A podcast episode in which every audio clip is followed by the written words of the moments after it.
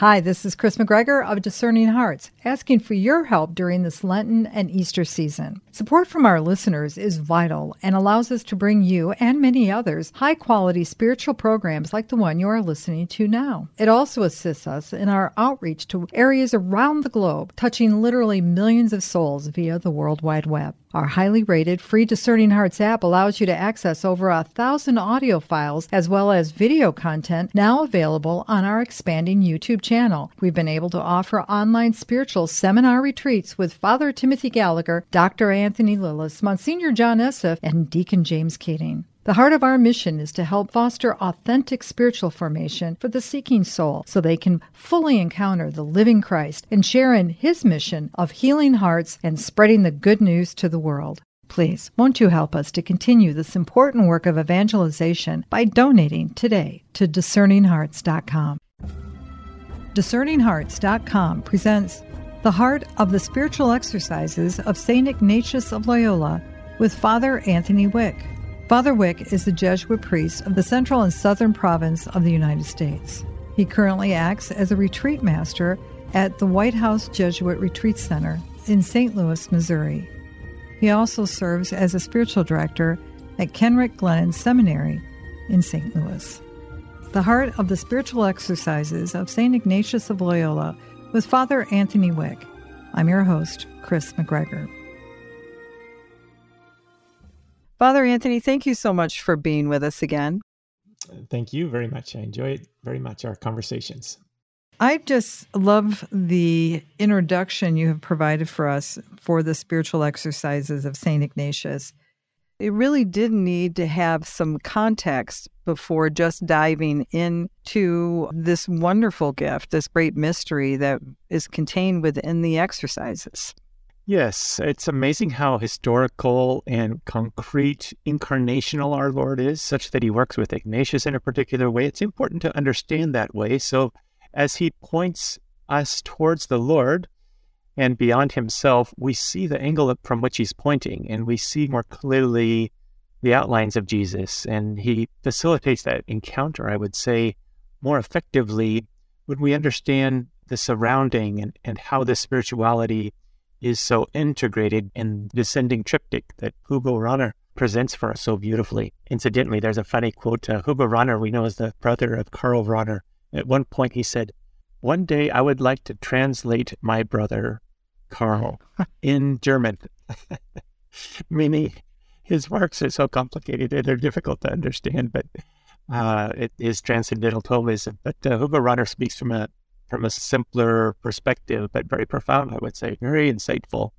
And I want to make a corrective to, I think, something I said in the last conversation we had, and that is it was uh, Cardinal Henri de Lubac, another Jesuit, who gave us this wonderful image of Odysseus and being tied to the mast. And that's our need in the church to be tied to the mast in terms of faith and morals and listen to what Christ is saying through the church. Being tied to the mast no matter what the sirens of the world are saying about it. Well, I'm so glad that you brought us that image too. I think this is really something important to ponder.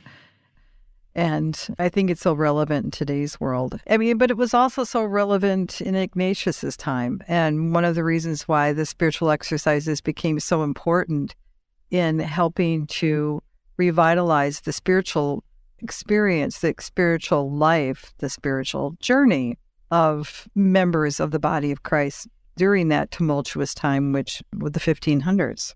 Yes, and indeed, all of our true spirituality will always be lived out well in the concrete. It'll always have this incarnational development. It'll always have this element of living concretely, but also within the bounds of the church. It'll always lead us more and more into the church, our hierarchical mother, as he says. So there's something very wise about that, that the church is a, a boat, a nave.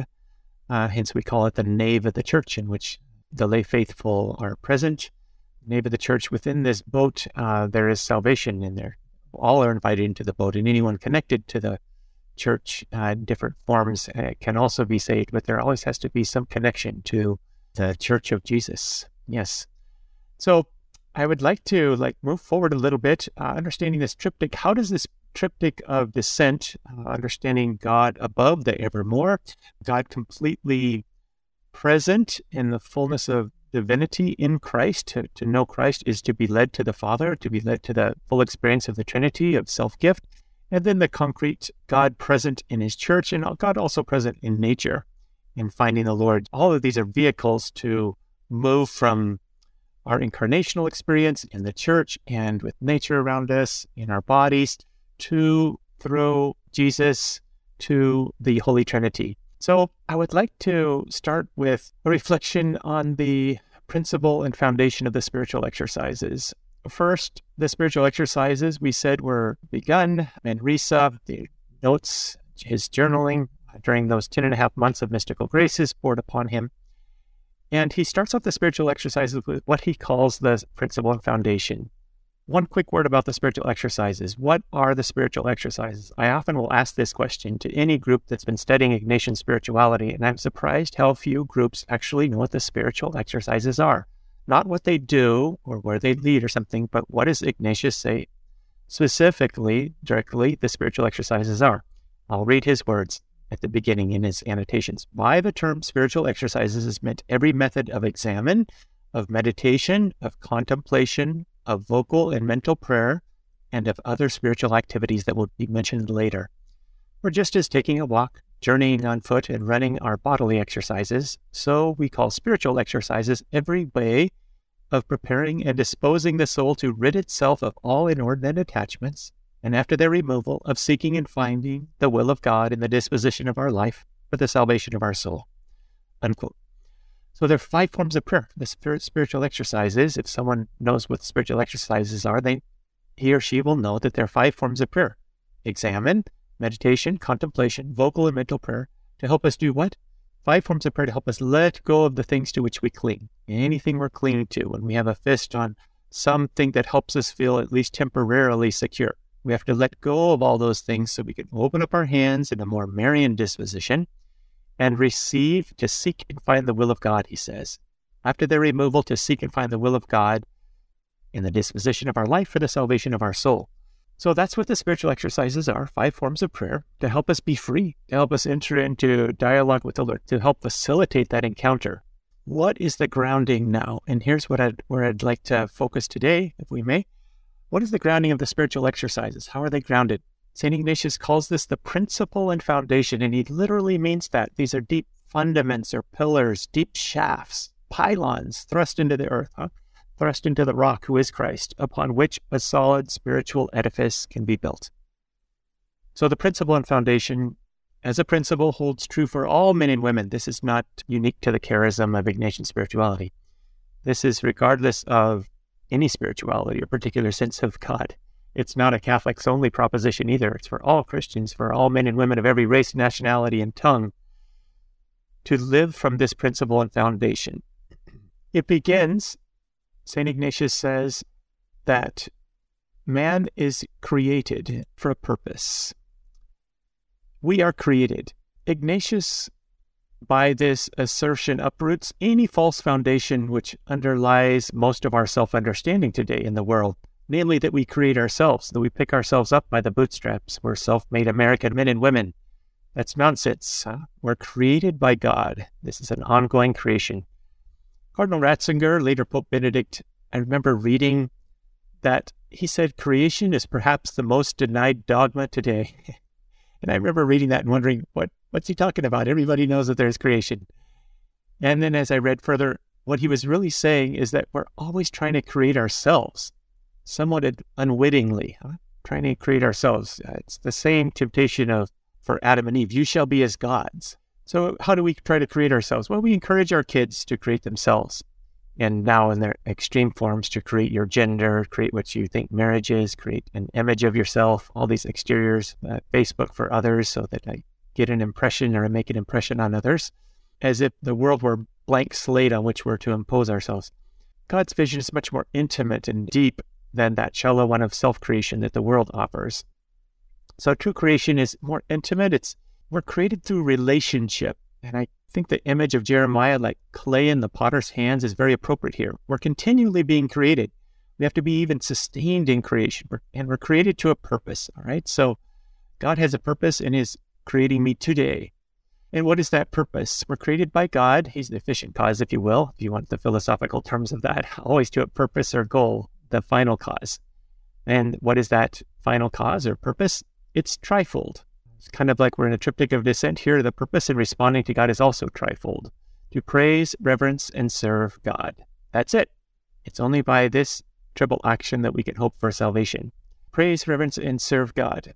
So, why is this so critical and yet novel in its particulars in the history of spirituality? Well, up until Ignatius, the manuals of spiritual theology, from you can see it from the early church onward, they emphasize a way of perfection, and that is man seeking his own perfection instead of allowing himself to be created, seeking his own perfection. You see it in St. Augustine around the year 400. He really emphasizes this theme that's very popular and called the restless heart, seeking for its rest in God.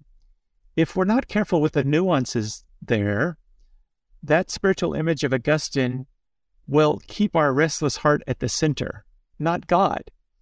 So God will bring about the fulfillment of my restless heart. But that would be the enter into that same pitfall of this manual of perfection. We would tend to put ourselves at the center, looking for our own fulfillment in God. God becomes a means to an end if we're not careful. There's some common reading of Thomas Aquinas which lends itself in that direction. Uh, look, man looking for his fulfillment, looking for his happiness. But no, we need a Copernican revolution. In other words, our center can't be in the self. God must become the center. It's God creating us, calling us out of ourselves, and only in coming out of ourselves do we find ourselves. So it's it's this Copernican revolution in the spiritual life that Ignatius affects in the church. Our center, our locus, our reason for being, it must lie in God alone. Uh, we only find ourselves losing ourselves. So, as Jesus said, right? So, our as a human being, I must, I have to be ecstatic. In other words, my center, my stasis, my standing, the place I stand, has to be outside of myself. I find my stand outside of myself in the praise, reverence, and service of another, namely my loving Creator.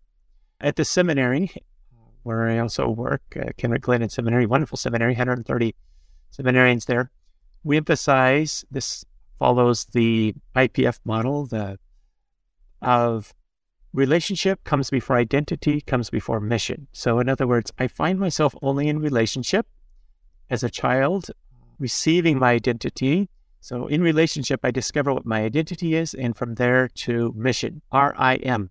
The world often gets that backwards. And so we start with mission. So I meet you for the first time and I ask, So what do you do? What do you do for a living? You know? And from that, I try to discover who your identity is. Then, thirdly, enter into a relationship with you, which is all backwards, right? We discover ourselves only in relationship. We're made by another for another. To this God who is all loving and can rescue us. So praise in this sense, it's not, I don't know, it's not a, a performance to like a vassal to his ruler, some high minded words of flattery, if you will. The expression of the innermost heart of a people who've found themselves in a covenant relationship with their Creator and Lord. So I propose to you and your listeners that we have no identity outside of relationship. And it's God always that initiates that relationship through his creation, through his tender creation. So Ignatius puts his finger there on that center of existence and our being created in God, offering to all Christians this fundamental insight of how to find oneself. So it's a it's an act of letting myself be found. It's an act of letting myself be molded by the potter, uh, letting go of my way of doing things. So it's almost like the clay that I have, that Father Anthony has. I am created by God today. Wherever there's nodules of hard clay in me, wherever there's dry spots in me, I surrender that to the Lord. I ask Him to excise those parts. I ask Him perhaps to pour the dew of the Holy Spirit upon those hardened parts, Father Anthony's way of doing things, to make those soft too, so that everything about me, body and soul, is pliable, is moldable, to be made into the vessel, the living vessel that God would wish. We'll return to the heart of the spiritual exercises with Father Anthony Wieck in just a moment. Discerning Hearts provides content dedicated to those on the spiritual journey. To continue production of these podcasts, prayers, and more, go to discerninghearts.com and click the donate link found there or inside the free Discerning Hearts app to make your donation. Thanks and God bless. A prayer of St. Ignatius of Loyola. Take, Lord, and receive all my liberty, my memory, my understanding, and my entire will, all that I have and call my own. You have given all to me. To you, Lord, I return it. Everything is yours. Do with it what you will. Give me only your love and your grace. That is enough for me. Amen.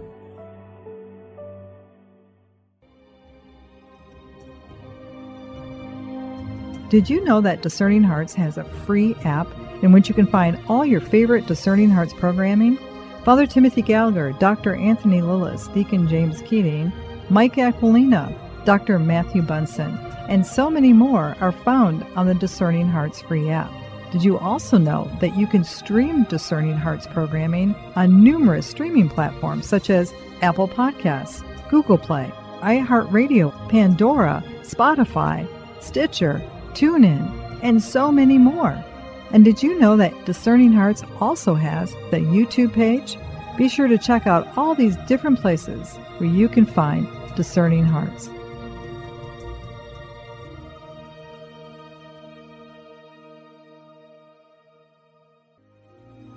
We now return to the heart of the spiritual exercises of St. Ignatius of Loyola with Father Anthony Wieck what you just shared about that relationship, it ultimately comes down to a trust, doesn't it? If you're in a relationship that is true, there is a freedom in giving complete trust over to it, no matter what happens. I mean, isn't that the, the Suscipe prayer that it is a total surrender of the will? And that is horrifically difficult. I, I think it just it, it does take a lot because even in today's world, especially, but maybe it, it was always true. It was probably true at the time of Ignatius that it's more and more difficult to trust because it's been broken and it goes all the way back to our parents, doesn't it? Yes, indeed. There there needs to be that trust within the relationship because I surrender myself more easily in the trust. That begins actually in utero, carrying on the, the principle and foundation into every catechesis huh, that my child is made for a purpose. That child, I need to start training that child from the moment of conception, even by the way I pray with this child in utero to praise God. I it's such a wonderful formation that must happen. Always training the children in that. Uh, for I know one family nearby, their three little boys. When Christmas comes, the first thing they do is they drive to church right away and they run into the church and they sing happy birthday to Jesus in the manger. And so the focus is clearly on Jesus and what, what we're celebrating here. So just so many beautiful ways we can train our children. I think if we're really honest with ourselves, Father, that there, even in the passage of the great prayer that Christ gave us, the Our Father, we struggle with Thy will be done thy will be done because hmm. we almost hesitate. We either fly by it without thinking, or if we really ponder that, what will that mean? And because we want to have security, right? We want to try to establish for ourselves a safe place. And yet, we may not realize that what we're trying to do isn't really all that safe to begin with. But to say, I surrender and that your will be done. You can train children to do that. But if we violate their trust in accommodating our will as parents, for example, and we do something that breaks that, it erodes at it. And as we become adults, it can be a real struggle. Thy will be done. It may be, Lord, as long as I can maintain this, this, this, and this. Yes. Yes. We're called, just as Jesus had two wills because he had two natures, and he inserts his human will into the divine will, he models for us how to do that, and he'll help us do that. He'll help us surrender our will into God's will. I remember reading a book recently about how thy will be done is really at the very heart of the Our Father that Jesus teaches us. And it's so beautiful, but I can only say thy will be done within Jesus. So he's the lead. He he cuts a path for me. He's the trailblazer, and I insert myself within his prayer. And that gives me the strength to say that, knowing that God's going to draw something wonderful out of this, even though it's painful for me. So, as we begin to really understand what the principles and foundations are, where do we go from here then? So, praise is that initial experience that we're called to. It's an invite into this relationship. Next comes reverence, and reverence is very important for St. Ignatius that God is other, huh? that we are not God. That allows, that gift allows for love to well up between us. That the fact that I am not you, I am not this other person, allows for love to well up between us. It's a very good thing. One of the problems of Buddhism, for instance, is that all is one. There's no true distinction of persons in Buddhism as you study the tenets more carefully. So there's no space for true love to flare up there. So the fact that I'm not you and you are not me allows love to flare up between us, just as the Father is not the Son. The Father is not the Son, and that allows love, uh, namely the Holy Spirit, to flare up there between them. Um, the, the Son is not the Holy Spirit. So Christianity gets this right because in Christianity, God is other, capital O, or not God. And we don't even have a divine spark within us. And that's a good thing. That distance, that the fact that Father Anthony is not God, not even partially divine or something by nature, it allows God to love me and, and I to fall back in love with God. There's a funny story about a bishop in the back of a church before the Mass begins. And he looks behind him, he sees this big banner with some poor theology, and it says, God is other people he takes out his pen and he puts a big comma behind the word other. God is other mm-hmm, people. Mm-hmm. In reverence, we praise the true God of the universe who draws us into being from nothing, sustains us in existence by his goodness and his favor, of course. Service, praise, reverence, and service. Service, birth, its part, summarizes this constant earthly orientation of man towards God. All love response to God takes the form of service. We're made for service. Our kids, our grandkids are made for service, certainly not entitlement or anything else the world would offer. And why is this again a corrective to some spiritual musings of his time? Well, service, if you study the history of spirituality, there's some tendency among the ancients and the medievals to exalt the nature of man as made in the image of God, but in a static way, like it's a static truth. In other words, you and I are made in the image of God because we have reason, because we have free will, and God is reason, God is free. And so, talking about our comparatives with God above other creatures, above other animals on this earth, we are made in the image of God. We're more like Him in those things.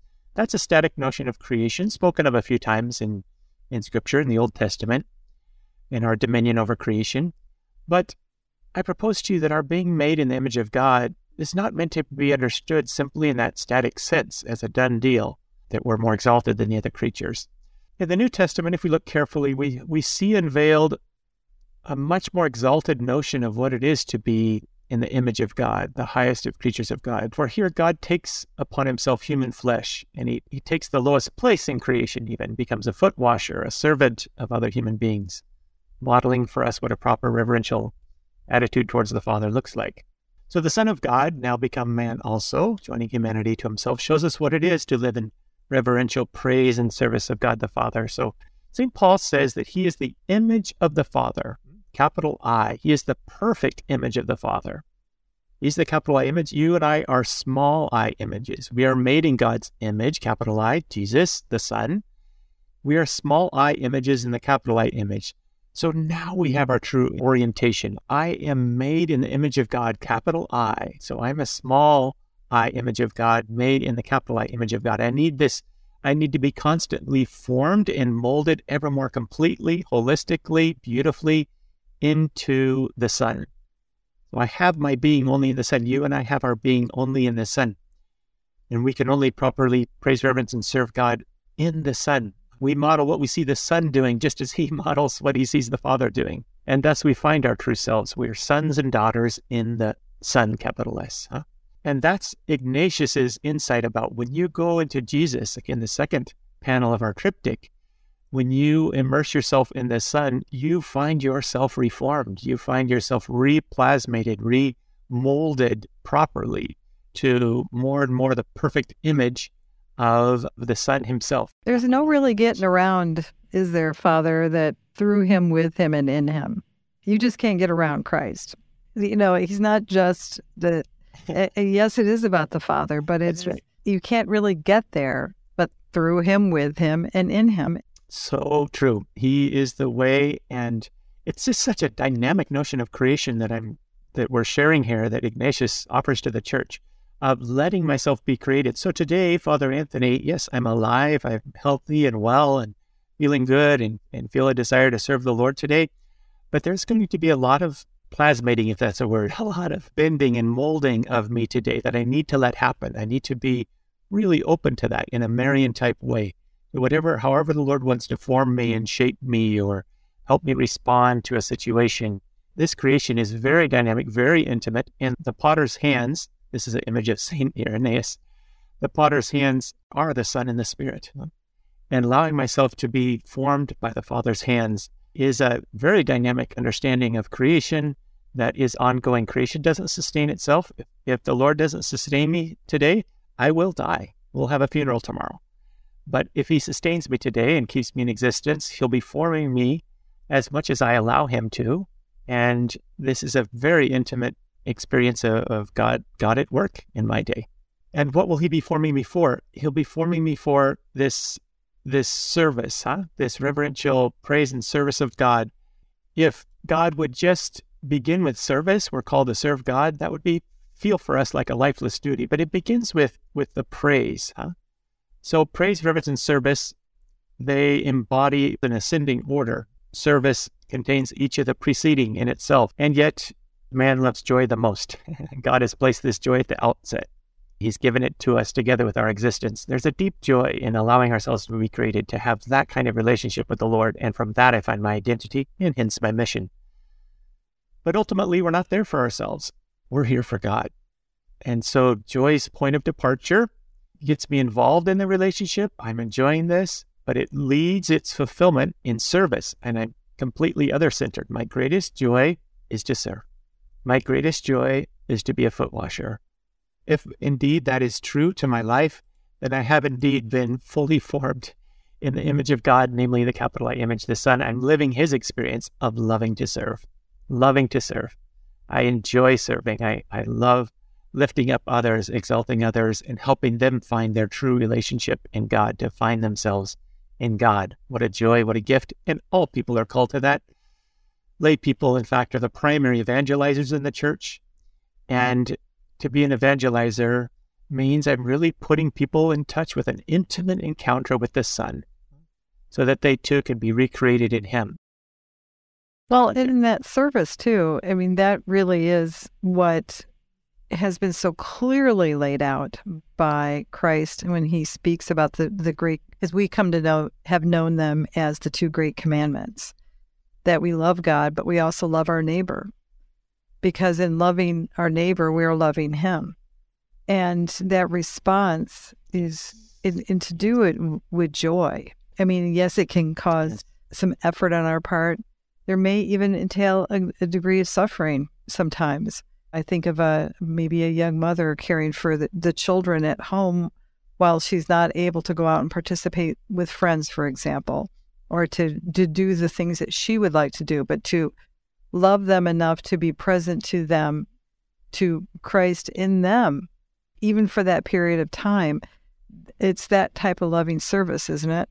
Yes. So when we love God with our whole heart, mind and soul as we read all the way in, in Deuteronomy and the first parts of Scripture, we begin to love what God loves.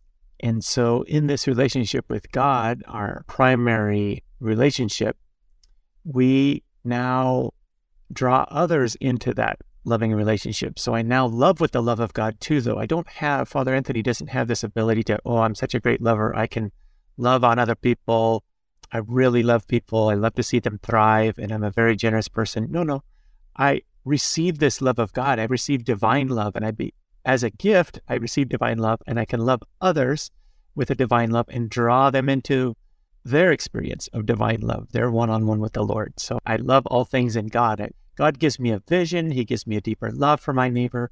So I can now love my neighbor as I love myself because I see myself recreated in the image of God. So I see myself in this incredibly intimate relationship that is so life giving and joy filled that my form of service takes the form of, of loving others into wholeness. I like the Samaritan woman. I can't wait to go share the good news and draw other people's into what? To draw other people into out of their comfort zones, the city, into the desert, to have a one on one with Jesus. Have a one on one with Jesus. And then they, filled with the light of Jesus and this new life to be recreated in Him, they're going to want to spread that like a light to others. They're going to want to spread that intimate relationship. They're going to be loving on others, no matter where these others are in their lives, even if they've hurt them or whatnot, but draw them into a one on one with Jesus too. So that's how Jesus um, wants us to be recreated in Him, always in relationship. I think sometimes we get blocked up, don't we, Father? Because we want, again, it goes back to trust, but we want people to like us. So we try to put on a, is, as it might be termed, a false self or the persona that we want them to see because it, we think that it will be something that will be acceptable to them as opposed to trying to be authentically who we are good and bad and uh, not that yes. not that we go around telling everybody how awful we are that's not what my point but i mean to accept ourselves and to love mm-hmm. us who we are even with our challenges and our struggles and you know all the things that make us it, it, because by being authentic that's much more relatable in relationship than trying to be something we're not. Yes, I'm I'm a beloved sinner. I I'm messy and God loves me in that messiness to love me out of the messiness. This is a principle for ministry for Ignatius. Go in someone else's door to come out your own, but God loves me incarnationally in my messiness to love me out. So those need to open up those cavernous spaces that might be have darkness in me, allow the Lord in there. But that's that's critical as opposed to vanity is an undue concern about what others think of me. So, as you're saying, Kris, if I'm worried about I need to Facebook for others so they like me or that I'm attractive or I look like however I want to look for someone else, I'm giving them an undue place in my life. I'm concerned about what others think of me, and my locus, my center, is in them and and their opinion of me. And I'm doing a song and dance to try to impress them, and I've lost myself in that. I don't know myself as a beautiful, beloved, and blessed child of God. First and foremost, we're a child, huh? uh, formed by the Father, continually being formed in the womb of God, if you will.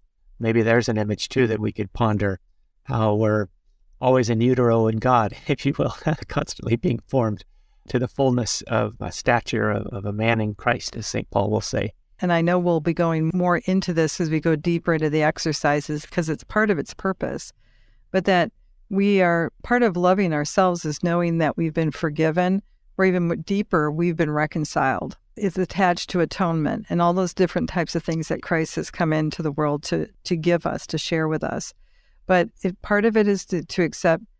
I'm a, yes. I'm. We may have messed up. I have made choices that have been wrong. I was not always the person I was supposed to be. But you know what? God loves me and I have I am reconciled with him in that. I have a freedom in that. And it's embracing that that's so important, isn't it? Thank you for saying that, Kris.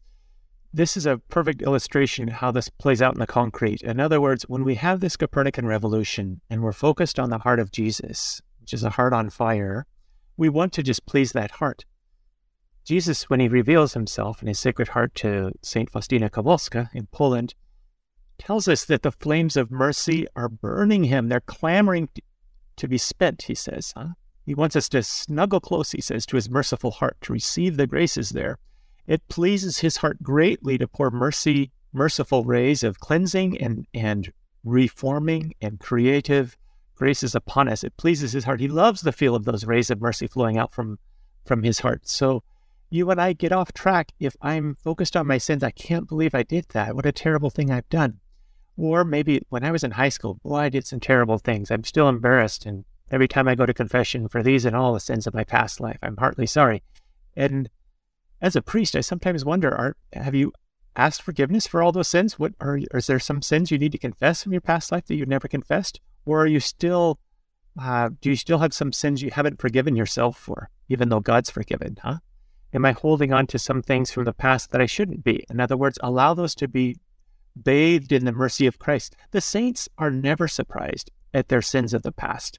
They don't, they can't, oh, I can't believe that I did this when I was young. They're amazed they didn't fall deeper into sin. That's part of the Copernican revolution. Like God kept me from falling much deeper into sin than I did. So, yeah, I'm sorry that I did those things, but I'm amazed more than anything that I didn't fall deeper into sin. They keep their focus on the heart of Christ and what the heart of Christ has done and the love of Christ, the merciful rays of Christ. So when we focus on the mercy of God, I no longer focus on my sin or beat myself up for even terrible choices that I've made recently or in the past. Keep focus on the heart of Christ, and it pleases Christ's heart to pour these merciful rays upon him. Therese on her deathbed, 24 years old. One of the sisters points out a fault she sees in Therese. We don't know what the fault is. She didn't say it in her autobiography. And Therese's response was not, That's not a fault. You're just, or You've got faults too, sister. her response was, Oh, how happy I am to see myself imperfect, even at the moment of my death. She knew that she knew the Good Shepherd. She had a relationship with the Good Shepherd, and she knew that the greatest joy of the Good Shepherd's heart was to rescue his sheep. So she was like, Thank you, sister, for pointing out that nodule in my heart that I didn't recognize myself. Let's say it was impatience, maybe. Thank you for pointing that out. I'm going to invite the Good Shepherd to come rescue me there and to turn that into a heart of flesh. Thank you for pointing that out. Because it pleases the Good Shepherd's heart. That was her focus. And that's that's what we're called to also be focused on is the heart of Jesus. What pleases his heart? Father Anthony, we have so much more to talk about when it comes to the principles and foundations, and especially as we begin to enter into the spiritual exercises. But in closing this particular episode, any final thoughts? I would say that ponder this, pray about this. I invite your listeners to pray about this. Ask the Lord for the grace to reorient their lives outside of themselves towards the praise, reverence, and service of God. Teach me, Lord, today what that means to reorient my life as you would wish.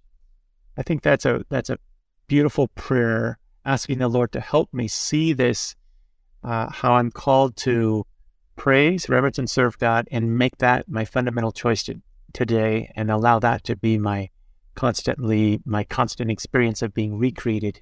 That's wonderful. Thank you so much, Father Anthony Wieck.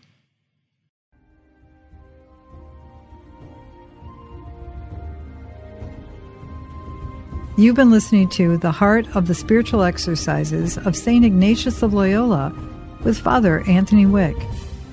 This episode, along with hundreds of other spiritual formation programs, visit discerninghearts.com. This has been a production of Discerning Hearts. I'm your host, Kris McGregor. We hope that if this has been helpful for you, that you will first pray for our mission, which is to offer authentic and rock solid spiritual formation freely to souls around the world. And if you feel us worthy, please consider a charitable donation, which is fully tax deductible to help support our efforts. But most of all, we hope that you will tell a friend about discerninghearts.com and join us next time for The Heart of the Spiritual Exercises of St. Ignatius of Loyola with Father Anthony Wieck.